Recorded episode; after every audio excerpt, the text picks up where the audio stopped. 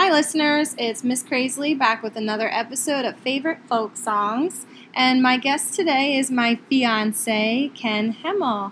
So, all Ken knows about this podcast is that it's called Favorite Folk Songs and that he will be required to sing. You still okay with that? Sure. Thanks. Okay, so Ken, tell everyone a little bit about your relationship with music and how it has influenced your life. Well, you know this already, but your listeners don't. I come from a musical family. Uh, my dad is a musician. My uncles are musicians. The only one who's not musical in my family is probably my mom and my brother. Um, I've been in chorus. You know, I play the guitar and I sing. I love electronic music. I love going to concerts. I love going to shows, and you know, it has had a huge influence. That's how I met you. Oh, thanks. So, I want to start off with a definition of a folk song, and while I'm reading, I would like for you to think of a folk song from your childhood. Ready? Sure. Okay. So, a folk song comes from a specific country, region, or area. When it was first created, it wasn't written down, it was passed along from one singer to another. And because it was passed down, it would often change as different people sang the story in their own way. So you want to think about songs that don't have a distinguishable composer or a song with multiple versions. So, do you have one in mind? No. I think I got one. Okay, what is it? Uh, I mean, my parents used to sing me a song when I was a child, and it made me feel better. Um, I think it was called "You Are My Sunshine." Okay, so can you sing as much of the song as you remember as possible? I told you we were going to be singing. Sure, sure, yeah. so um, it was a song that cheered me up when I was a kid. That's what I remember, and you know, it was like a bedtime song, and it went, uh, "You are my sunshine, my only sunshine." You make me happy when skies are gray. You'll never know, dear, how much I love you. Please don't take my sunshine away. Something along those lines. oh, I love listening to you sing, Dave. Thanks. Okay, so can you give your interpretation of what you think that song means? You know, I think it was just something that my parents would sing to me as a child when I they wanted me to go to bed, or they wanted me to calm down about something that was uh, something that was wrong. So I think the it's just used for calming, or you know, I think it's used for calming. I think it means uh, it's just telling you that you know you love someone and that they're special to you and that they, and they cheer you up, and that you know you don't want to be apart from that person. That's I think what the song's reinforcing. Nice. So you were a kid when you first heard the song? Oh yeah, I mean I was very very young. I can't put a number on it or an age on it because I'm old now, but ever since I can remember when I was a child, it was something my mom and dad would sing. Good. Do you know? Did anybody else ever sing it to you? No, it was pretty much that was just something that it was from my mom and dad. I didn't hear it from anywhere else. I never, you know, I never heard it on the radio or. Um. So besides having to go to bed. what other memories does this bring up for you or feelings? Like I said, it was just a kind of a soothing song, so it was just reinforced with positive. It was positively reinforced. You know, it was a song that was a folky song, I guess now that was sung when they wanted me to be soothed or calm down or feel better. Yeah. So I already know the answer to this next question, but do you still sing this song today? yeah, so tell us about that. I'll sing this song. Sometimes I sing this song to my beautiful fiance, Kayla. Uh, she's having a rough day or she's feeling stressed out um, because she's a music teacher and she loves when I sing. Yeah, he always sings this song to me when I'm in a bad mood. Usually, when I storm off and go hide in bed under the covers, he'll come and he'll sing the song to me and cheer me up. Get you out of the covers. Yeah, yeah. he's sweet. Okay, good. So thanks, Ken, for being a good sport and sharing your personal connection with this song. So now, what I like to do with this podcast is we're going to take a break from the recording so you and I can go gather some research on this song and share its history with our listeners. So sounds good. Are there any guesses on where this song might have originated from or its history? I'd like to say it's an American folk song, but you know what? I don't know.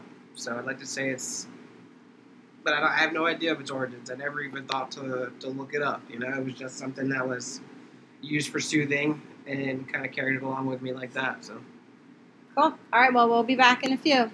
Stay tuned. Okay, welcome back, listeners.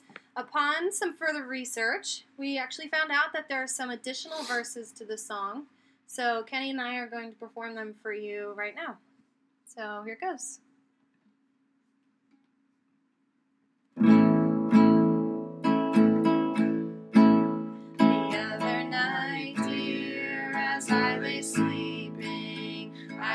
I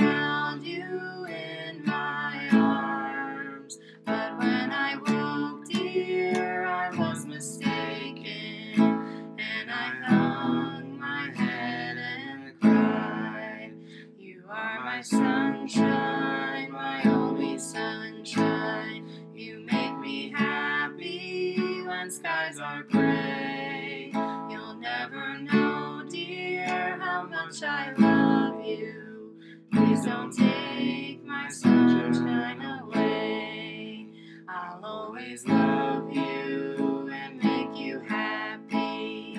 If you could only say the same. But if you like me to love another, well, you'll regret it all someday.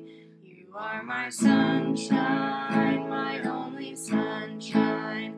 You make me happy when skies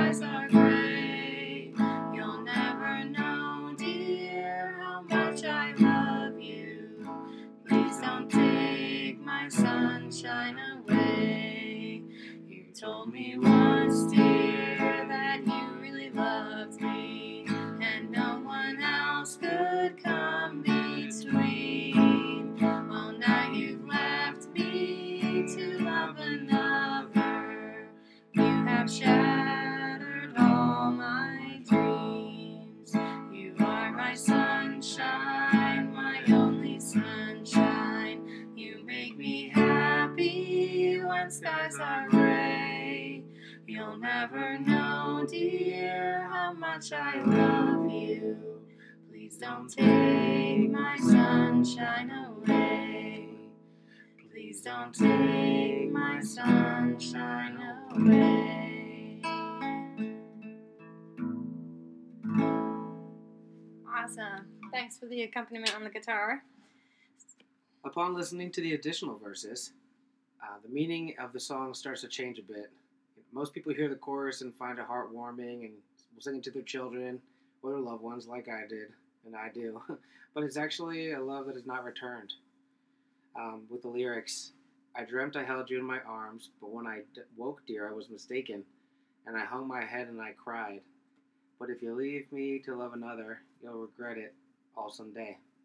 But now you left me to love another. You've shattered all my dreams. Regardless, I still love it when you sing this song to me, even though it's taken on a different meaning. I still think it's a, the chorus itself, if you take that by itself, works That's better usually what I say. alone. Good.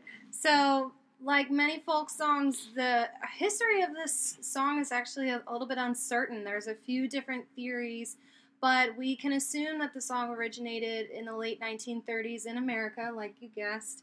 Um, so here's some popular theories. The first one is that Paul Rice wrote the song in 1937, inspired by a letter from a fan, and he sold the rights to another performer, Jimmy Davis, and Charles Mitchell in 1940.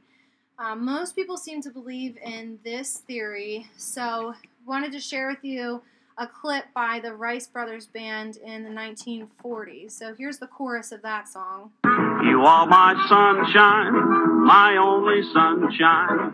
You make me happy when skies are gray. You'll never know, dear, how much I love you. Please don't take my sunshine away. So when we were first listening to this, Ken, tell me what you said that that sounded like.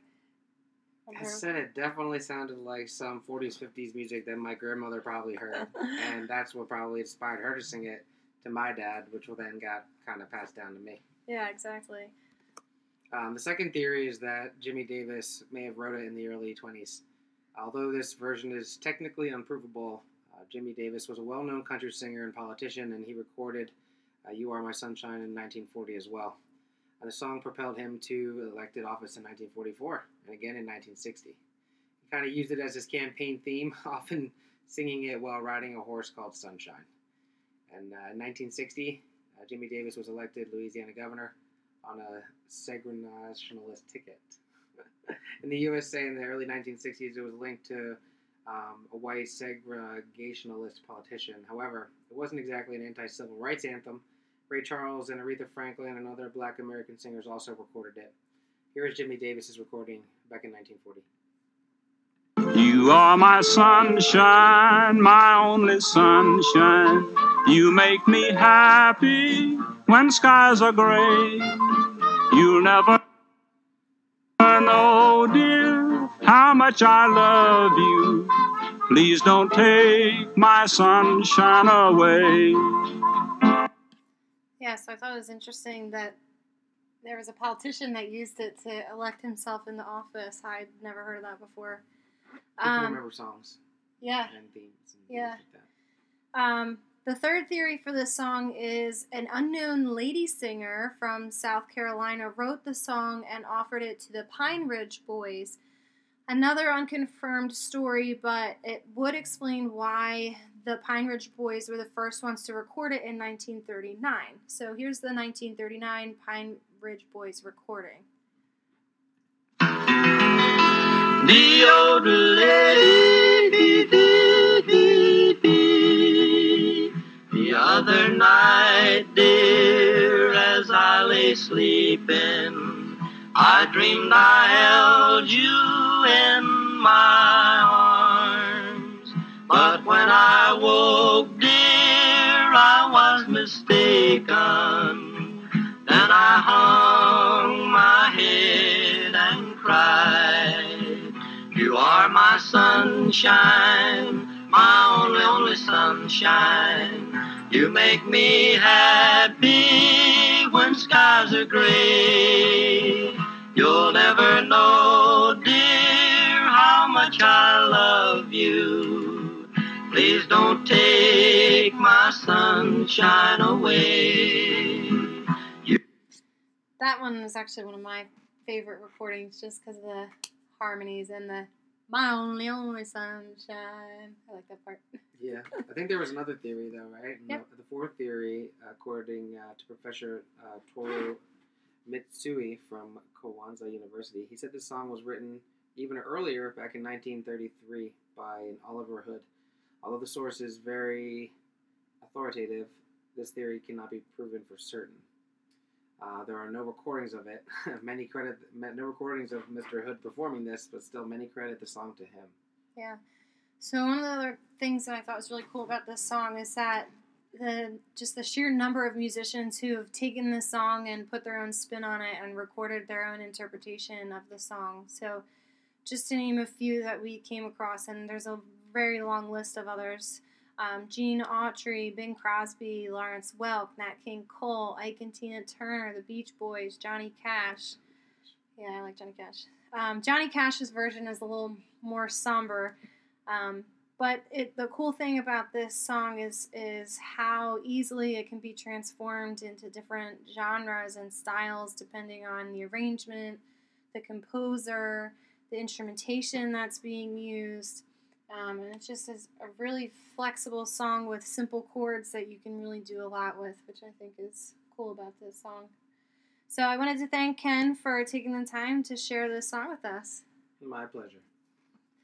All right, until next time on Favorite folk songs with Miss Crazley.